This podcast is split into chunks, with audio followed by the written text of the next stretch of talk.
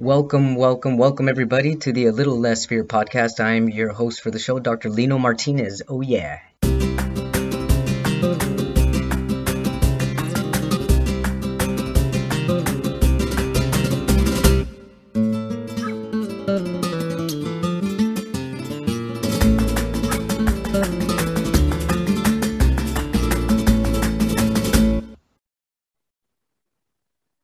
Welcome back, everybody, to the Little Less Fear podcast. I'm super duper excited to reintroduce and welcome back Ryan Rae Ryan Rae Harbuck, who has her new book. It's called "When I Grow Up, I Want to Be a Chair." It just came out. Please tell us about your book.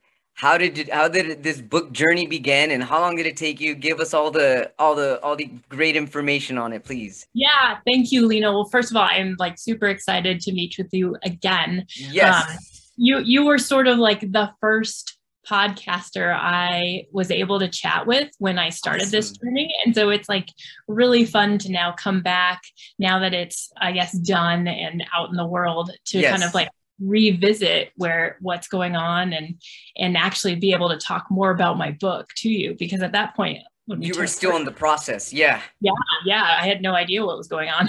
Yeah i know i know that feeling. So how uh, tell us about your journey for the people listening for the first time. How did this book even come about? So you know it's it's really kind of funny for me because i don't have um, a moment in my memory where i decided to write a book. And um, this is something that's been that i've been compiling stories from my life over the last probably 15 years, I probably first wrote, you know, my first story in there. And I think um, it sort of just like fell into place because I was somebody that always enjoyed writing. I wouldn't have ever said I was a writer. I was a biology major in college and um, but I, uh, I, looking back now, writing was something that I always did. I, whether it was having a blog or just writing in a journal or what have you. I was always doing it. And so for me to just sit down and start writing a story about my life, it wasn't that big of a deal to me. And so, but I think I, I, after, you know, a year or two years, I started to realize like I have a lot of stories here and I was um, writing them just based off of how I felt or uh, based off of a lesson I had at the moment or needed. And so when I actually sat down and decided, like, this, I want this to be a book and I want it to be published and I want other people to read it, I had a lot of work to do because I did not write it chronologically. I wrote yeah. it just about how I was feeling. And so once once I actually decided that this that I wanted it to be a real book, I had to go back. I put all the chapter titles on sticky notes. And, and I had this like really big whiteboard, and I sat there for an hour and tried to put them all where they should actually go, all these stories. Yeah.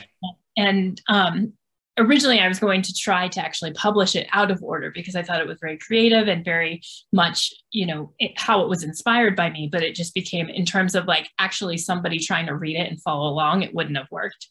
And so um, so just kind of going through it like once i actually organized all the stories um, you know then it was like oh well okay well then i need to put something about this person here it, you know in this later chapter so readers actually know what happened to this person and sure. so then it became a lot more about like writing a full length book um, a memoir um, i think that because it took me so long to write it when I when I originally decided that I wanted to publish it, I remember that I wrote I didn't have it finished, but I remember that I wrote down what I wanted, you know, the rest of the chapters to be.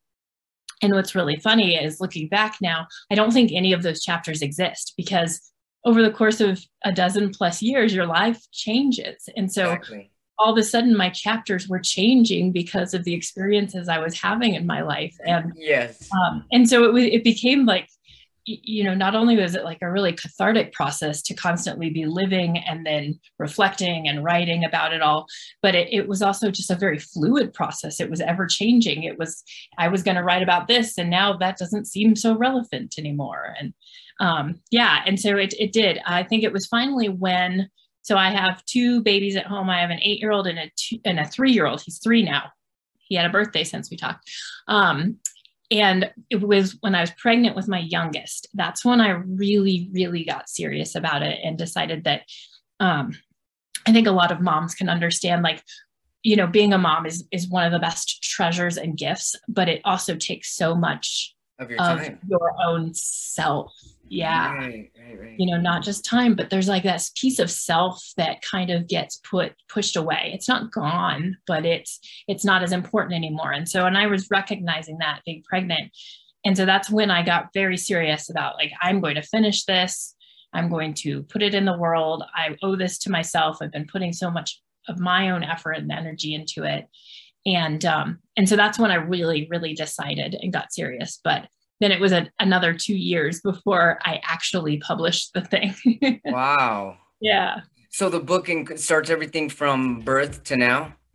You know i think the youngest that i actually um, talk about in my book is of being about four. Okay. Um, and the it, it does kind of jump around slightly. It does start off the book starts off with talking about me being in the hospital after having a car accident and um, being paralyzed and and um, how the, the emotions there. And then it kind of goes from there and moves on and talks a little bit more about how I became paralyzed and and what happened that night and how it changed not my life but everybody's life and then and then it kind of continues on through um, i was 16 when my accident happened. So it it talks about um, just what a normal teenager feels like versus what somebody that's now this hyper aware um, teenager that you know lost a lot but still could have so much and how to change your perspective. And then um, you know kind of just takes off from there and and follows the rest of of my journey so far. Would you say that your book um, was therapeutic writing, writing it, or would you say that it was actually difficult? Because I know when I w- when I was going through it, there were some chapters that I was just crying, and I'm like, I don't know if I could do this, you know. But then when it was done, it was like, you know, like I could breathe. Did you did you kind of have go through the same stuff? I have so much of that. So it was obviously very therapeutic because I just started writing it. There wasn't a lot of of you know thought process. It was like there were these stories and these emotions inside of me that needed a home. And i wasn't willing to be that home for it anymore.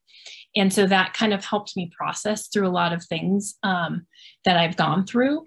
Um, but i also i also in saying that i think there were stories of mine that were so hard to get out that um, there's actually a chapter in my book that's written as a diary, as um, a bunch of diary entries.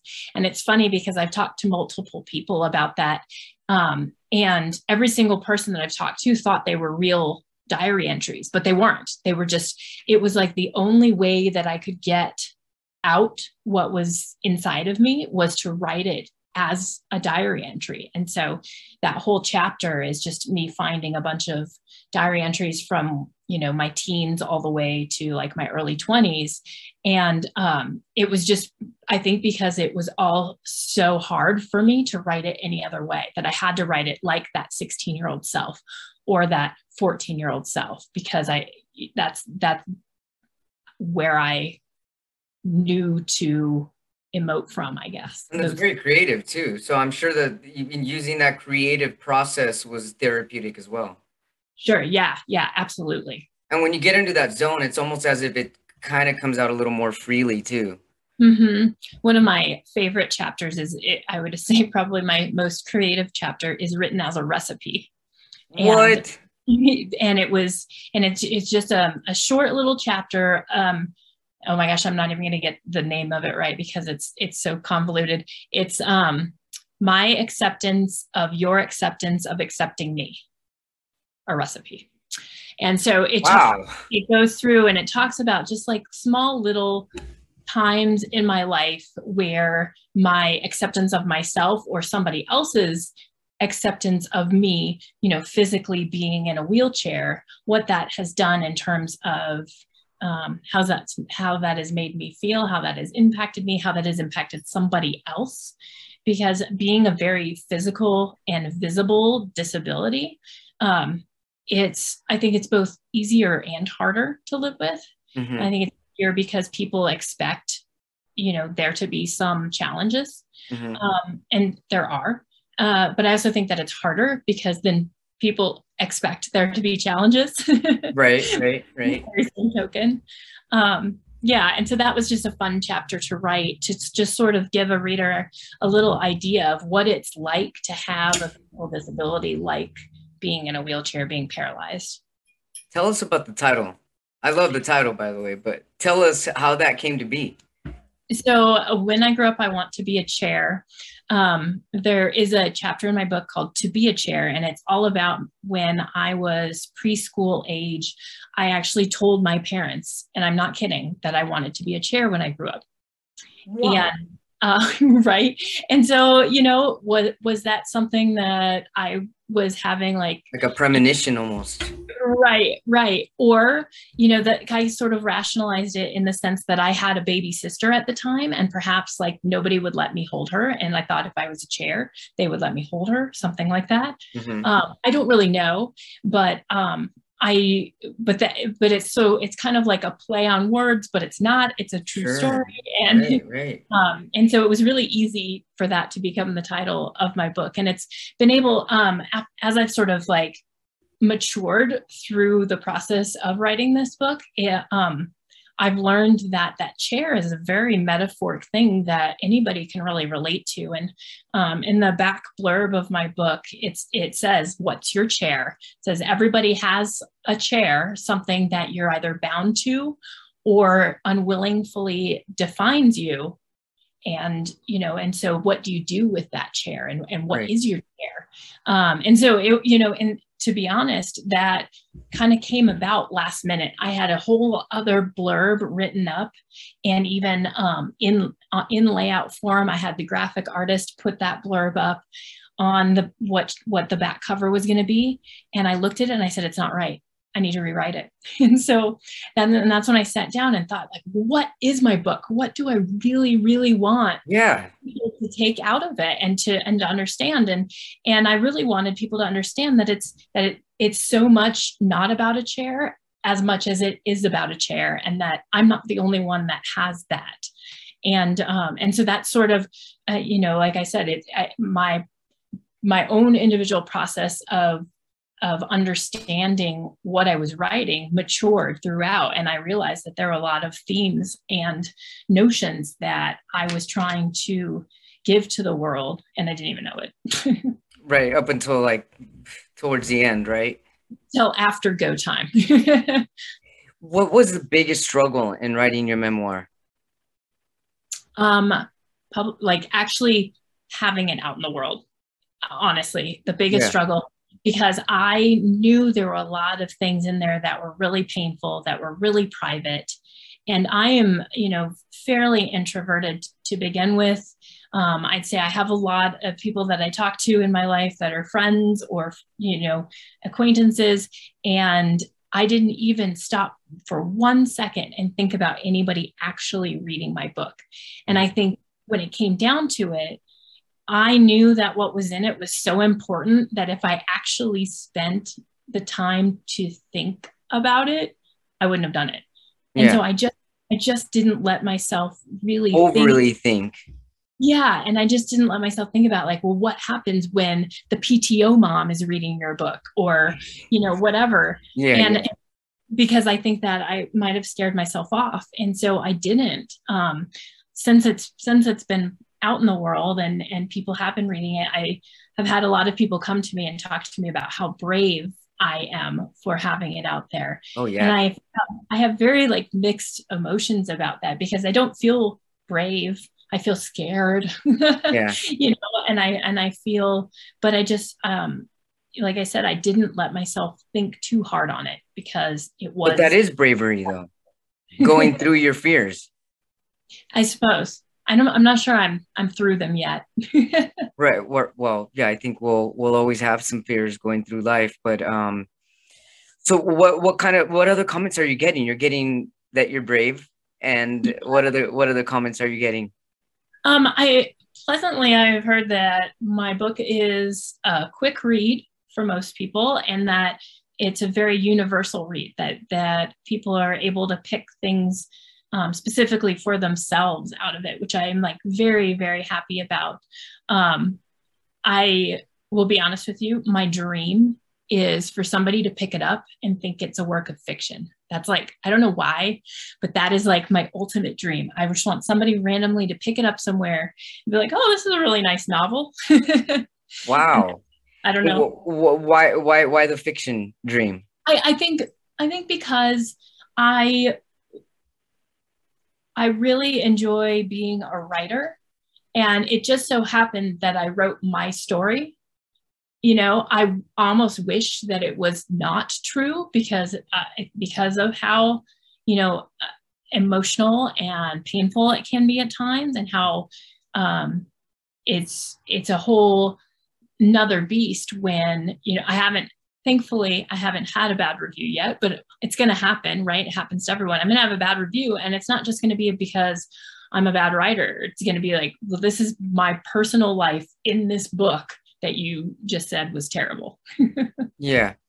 Well you know what um, ryan there's no i i personally feel that if it's a if, if it's ever a bad review which i can i'm I doubt you'll ever get a bad review. But if you should get a bad review, or or even if I get a bad review, it's really their state of mind and where they're at because you're coming from a wholesome, your higher self, pure love, and there's no bad review in that. So yeah. I, I, mean, I, I, there's only love to give back when you're giving love. So yeah. I, I I really feel that you're going to continue to get incredible star five star readings and i'm I'm all for it. Keep going. Well, do you think you. now that you've completed your your memoir, do you think you're going to write again? And what about what about writing something fiction? Yeah, you know, it's it's um, I would say the last few months of finalizing my book, I really, really just fell in love with writing. I really did. And um, once my book was out in editing and it was done and there was nothing left for me to write, I found myself writing and figuring out like I, I, I was like, well, what's a what's a flash fiction story? I'm going to look that up. What's a microfiction story? And so I started writing some pieces, and Excellent. I had um, just uh, I think about a month ago, I had a microfiction piece, so a piece that was 150 words put into a literary magazine, a very small one, but I was very excited about that. That's fun um, too. Yeah, and I've submitted a couple other things elsewhere and haven't really gotten anything yet, but um, I'm excited to continue to play around with it. Um, I have this like nagging like button that keeps going off about a, a fiction novel that I would like to write, but it's just like not it's not time yet. Haven't put it all together so I'm going to kind of like hold on to that for a little bit. Um, and I did actually. Um, we were just on a big road trip, our whole family, and and one of the long car rides, I wrote a um, children's book with the same title of my book, and it's not really it doesn't follow the same stories necessarily. That would not be a good children's book but um, it's about you know like a little kid who tells everybody that when they grow up they want to be a chair and what everybody's reaction is to that. And so um, i may try to get that published next. I don't know. It's... i think that sounds incredible. Thank you. I mean, there's there's definitely something gracious and, and glorious in the feeling of creating stories for sure. Yeah, yeah. Definitely. And children's books, right? Is that what, what is that like a children's book or a children's fiction that you're that you're Yeah the the one that I've kind of rough drafted is um, would be like uh, akin to like a nice little bedtime story, like a little short. It rhymes, you know that. That sounds of, amazing. Yeah. So, what's the biggest um, takeaway that you want your readers to get from your book? You know, like I mentioned before, um, realizing that everybody has a chair you know it's it doesn't have to be a wheelchair it doesn't have to be something physical but but everybody has something that either feels like it's holding them back it's binding them to something that's not wholesome for themselves or and something that identifies them that they didn't necessarily sign up for and mm-hmm. i think that's um, a big notion you know i didn't sign up to be a disabled person or a, you know, whatever. But that, but that's who I am, and that's that's right. life. And you either learn to accept and appreciate what it offers to you to move mm-hmm. forward or you don't and then you know the possibilities start to diminish I love that. Thank you so much for sharing. So how can our readers, our viewers, and our watchers find you? How can where can we find your book? Yes, please. It's all over Amazon. you can get a paperback copy. You can get a Kindle copy. Um, if you have Kindle Unlimited, it is one of those borrowed books. Um, I hope to be doing an audiobook soon. Um, I just haven't gotten my feet wet with that quite yet. And um, I do have a website, my full name, ryanraeharbuck.com, if you would like to look for anything else related to me. and social media, do you use that for, uh, do you use that to market yourself as well, or is that personal? No, I absolutely do. My Instagram primarily would be a great way to follow my writing, my book, um, what I'm up to. And I'll give all the information too when I when I post everything up. So thank you so much for your time. When. I grow up, I want to be a chair. Available now on Amazon. Author Ryan Rae Harbuck, thank you so much for shedding your light, sharing your light, and all of your glorious nature. Thank you so much for being awesome. And I look forward to seeing where you're at in a few more months, and maybe we could touch yeah. base again. Yeah, I'd love to check in again. Awesome. Thank you so much, Ryan. Yeah, have a great one. Yeah, you too. Thank you. That was an incredible interview with Ryan Rae Harbuck with her incredible book, When I Grow Up, I Want to Be a Chair. I started reading the book. She was such a sweetheart. She gave me a PDF copy of it. I started reading it. I haven't finished it yet, and so far it's really incredible. She's just she's lived an incredible life with with her amazing personality that just keeps pushing her forward, and that's exactly exactly exactly the type of people and role models we need in our life. Thank you so much, Ryan Rae Harbuck.